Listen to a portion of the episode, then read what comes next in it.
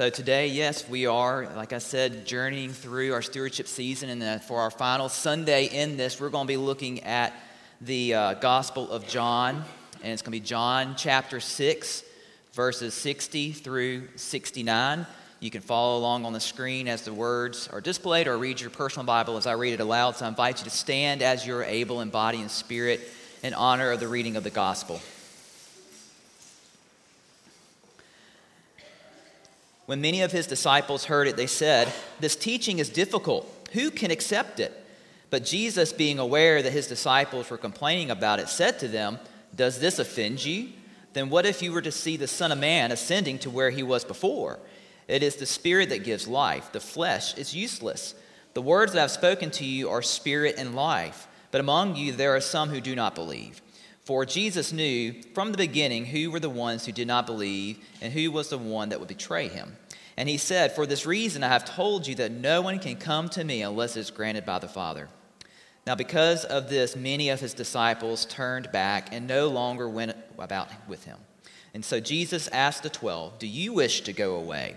And Simon Peter answered him, Lord, to whom can we go? You have the words of eternal life we have come to believe and know that you are the Holy One of God. This is the word of God for the people of God. Thanks to God. You may be seated. So, some of you that know me really, really well know that I have a little bit of some OCD tendencies. Where are my OCD friends out there? How many of y'all got something that you just really, really like to control? Yeah, there's always something out there that we've got people. I see y'all point, yeah, huh? Um, we all have those people, or we ourselves have these things that we typically like to control. We can put a little OCD about. Um, one of the things that I like to do is that if I'm the last one to leave the house, I always make the bed. Always make the bed. Now, it's not the full, let's throw the, the decorative cushions on there and all that. It's just basically get the bed sheet, tuck it in, get the comforter, put the sleeping pillows on top. That's the bare minimum. That's the bare minimum. You know why people like to make the bed or why they say it's a good thing to make the bed?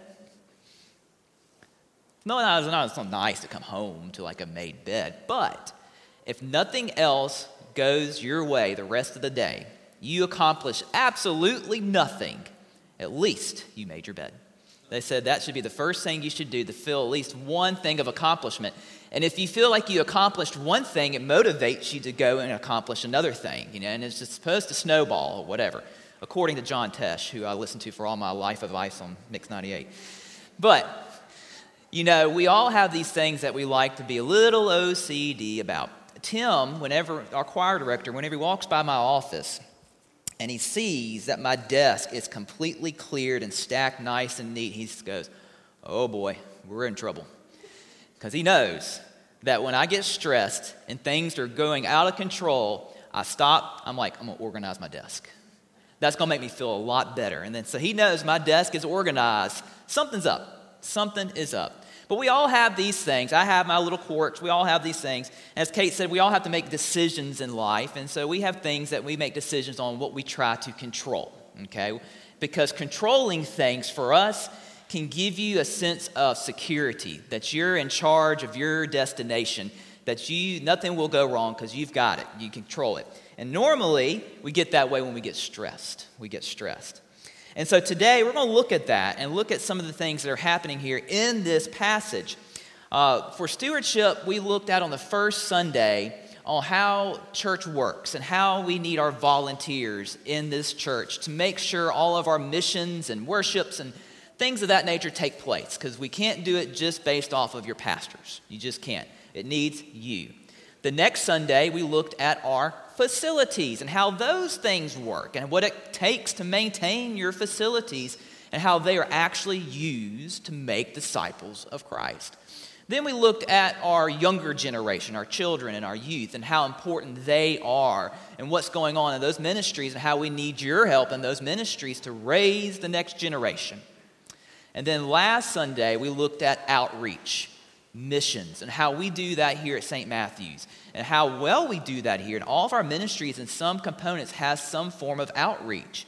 And we do outreach within our community, within our state, within our country, and internationally here at St. Matthew's. And it takes your buy in buying chicken dinners, and also it takes your energies and your abilities to do these things. So today, we're going to look at now how church works, how your money is important. Preachers really don't like to preach about money because it's a touchy subject, but it is something that is necessary in the life of the church. Tithing is mentioned all throughout scriptures, even back in the Old Testament days, because it took money to do ministry. It just does. It takes the community's resources. It really does. And we have a lot that goes on at St. Matthew's. This building and these buildings, if you remember, they're used seven days a week. There's not a day where this building is not having lights turned on, water used, ACs used every day of the week, 365. Okay? This building is used, and it takes resources to keep it up. So, when we're looking here at this passage, knowing all that we've been talking about, what is going on with Jesus and his disciples here? There's obviously some conflict going on. There's obviously something behind the scenes that's happening. Well, leading up to this scene here, Jesus will be traveling to the lake to Capernaum. Okay? And so then he goes and he just fed the masses. He just fed the 5,000. He just fed the people. They're following him, going to Capernaum. And then on the shores of Capernaum, he gets to a synagogue to teach. So he's had this massive following now of the 12 and other disciples. You know, you have the core group of disciples, but as you read scripture, more people start coming on and following this radical rabbi and what he was teaching. So you had other disciples on the outer layers, and then you had just the groups of spectators that followed him. So you had a large following, and here he goes, journeying. Now he's on the shores of Capernaum, goes to a synagogue to preach. And this is what he says before you get to the things, he said, All right, everybody, you've been following me. I have fed you food, fishes, and loaves. You've physically been fed, but now my body will be what you need to eat next. I will be what you will need. I can give you what you need for eternal life. Eat my flesh. And the crowds were like, Did he just say that? Did he just say that we need to eat him literally? What happened to fishes and loaves? We're like that. Eternal life? I was hungry. I wanted to be entertained.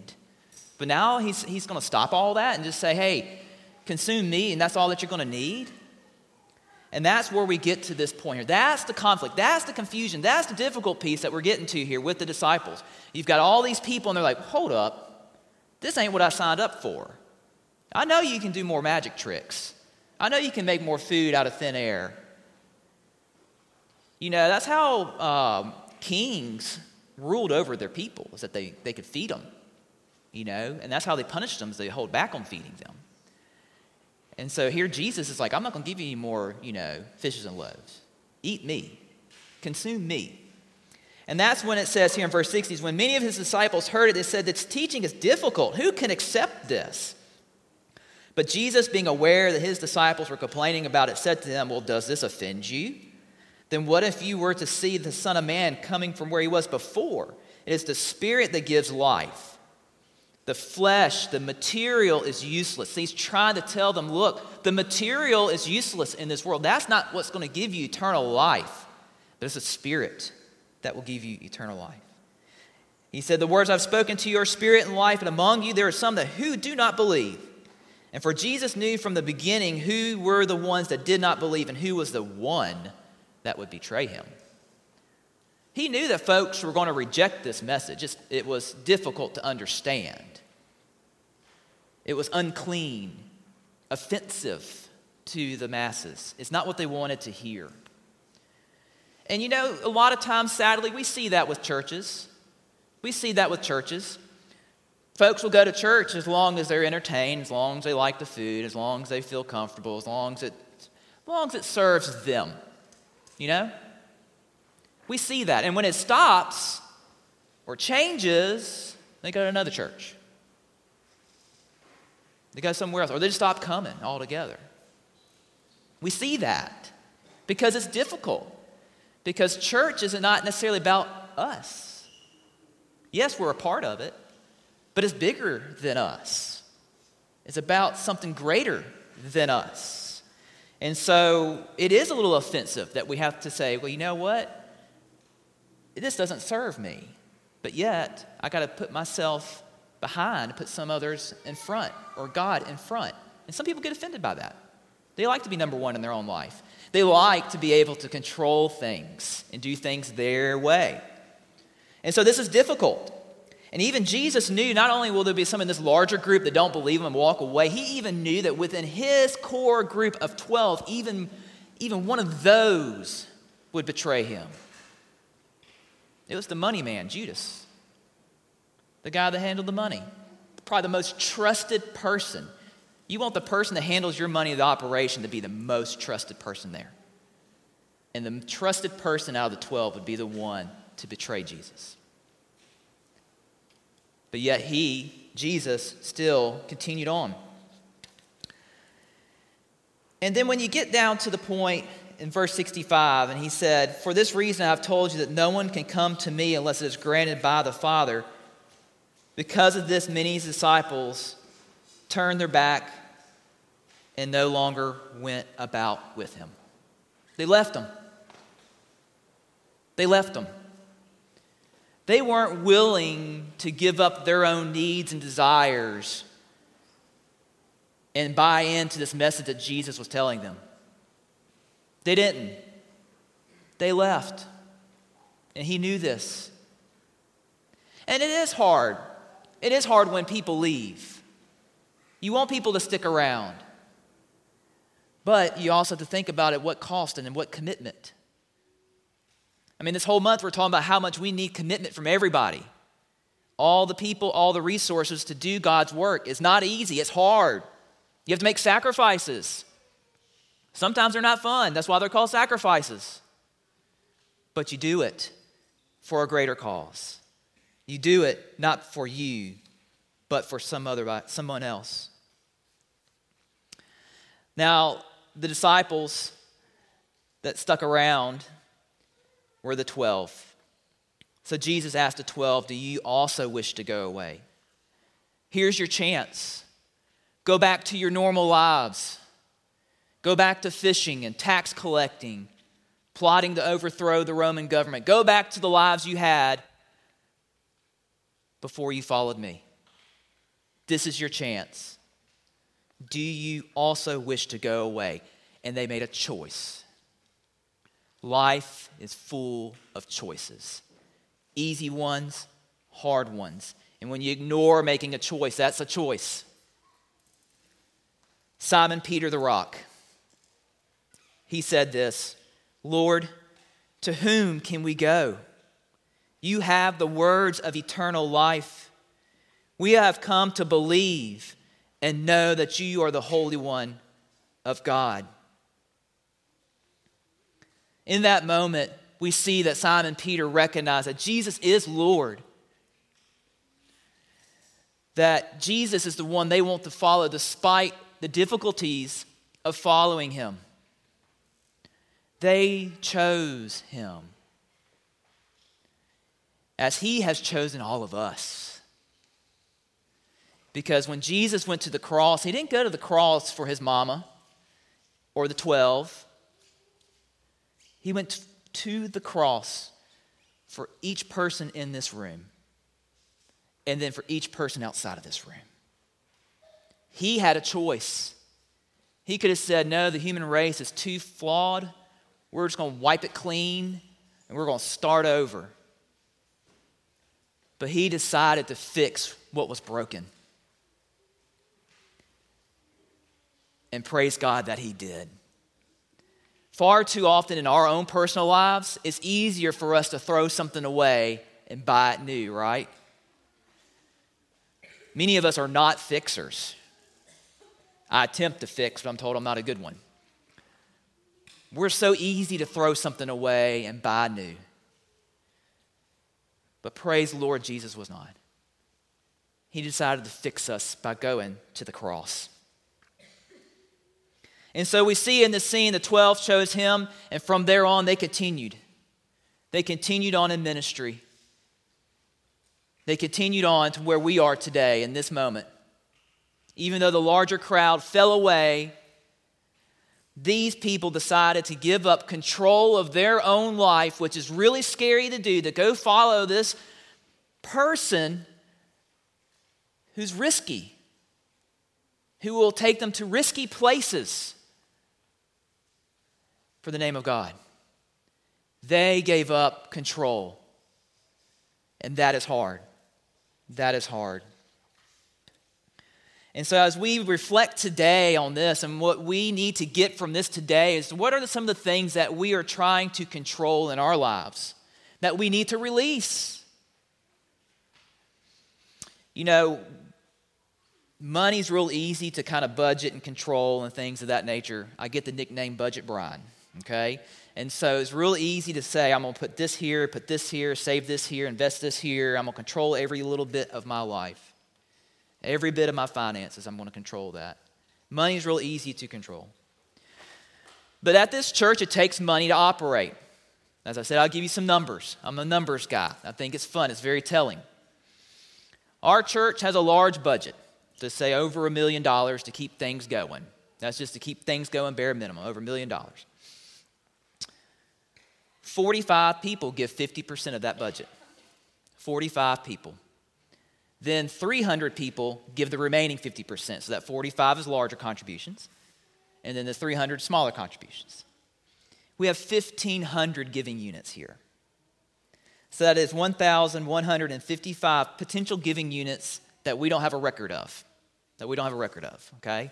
No, I don't look at names. I don't care to know names. I just look at stats.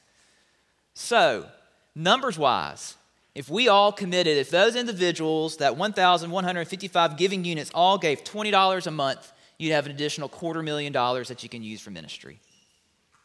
If just $20 a month, put a 20 in the plate every month. You know what we can do for a quarter million dollars? Ellen, we can take two mission trips and pay for it completely. You can, we can build, we can, yeah, we can start making, we can do a lot of buildings Every year we've got an extra quarter million dollars. Jason, we can do a lot with youth with that. Kate, you got your list ready? There is so much we can do in our ministries with an extra just quarter million dollars. Everybody put a 20 in the plate. But yet, for some reason, it's hard. We want to control those things and not release it fully to the church and to God. And I can tell you, everything that's given to this church is used for ministry. We are using it as best as we can for ministry. And we do a lot. And we highlighted that all month long. We do a lot. And I don't tell you these things to make you feel guilty, but just to make you realize that if you're not buying in financially, just a little bit, it takes a little step to get there. It does. When Laura Beth and I got married, golly, we didn't have any money. We were in college and married, but it took little steps. Given to the church, increase it every year, increase it every year, let's increase it every year. Just little steps. And before you know it, ministries will begin to pop up. We'll be able to do more things with that, use it for good, reach hurting people, service our community. And so, what we need to look upon our lives is what are some things that we're trying to control and what we need to release and live in the full joy of Jesus Christ. Have full faith in Him, give our full lives to Him, and let His Spirit run free. So, as we close out today, in the last song, we're going to be passing around the offering plates. If you feel ready to make your commitment and write it on that card and seal it up, put it in there. But if you're not ready yet, go home, pray about it. Bring it next Sunday. Bring it to church on Wednesday. We'll still take it all year round. We want you to prayerfully consider what you want to support and how to support St. Matthew's this year. And so, in our last song, as the plates go around, put those in there. If you have an actual offering or tithe, put that in there. If you signed in, put your sign in sheets in there, okay? But may we reflect upon those things that we try to control, and may we release that this week as we worship our God. Let's pray.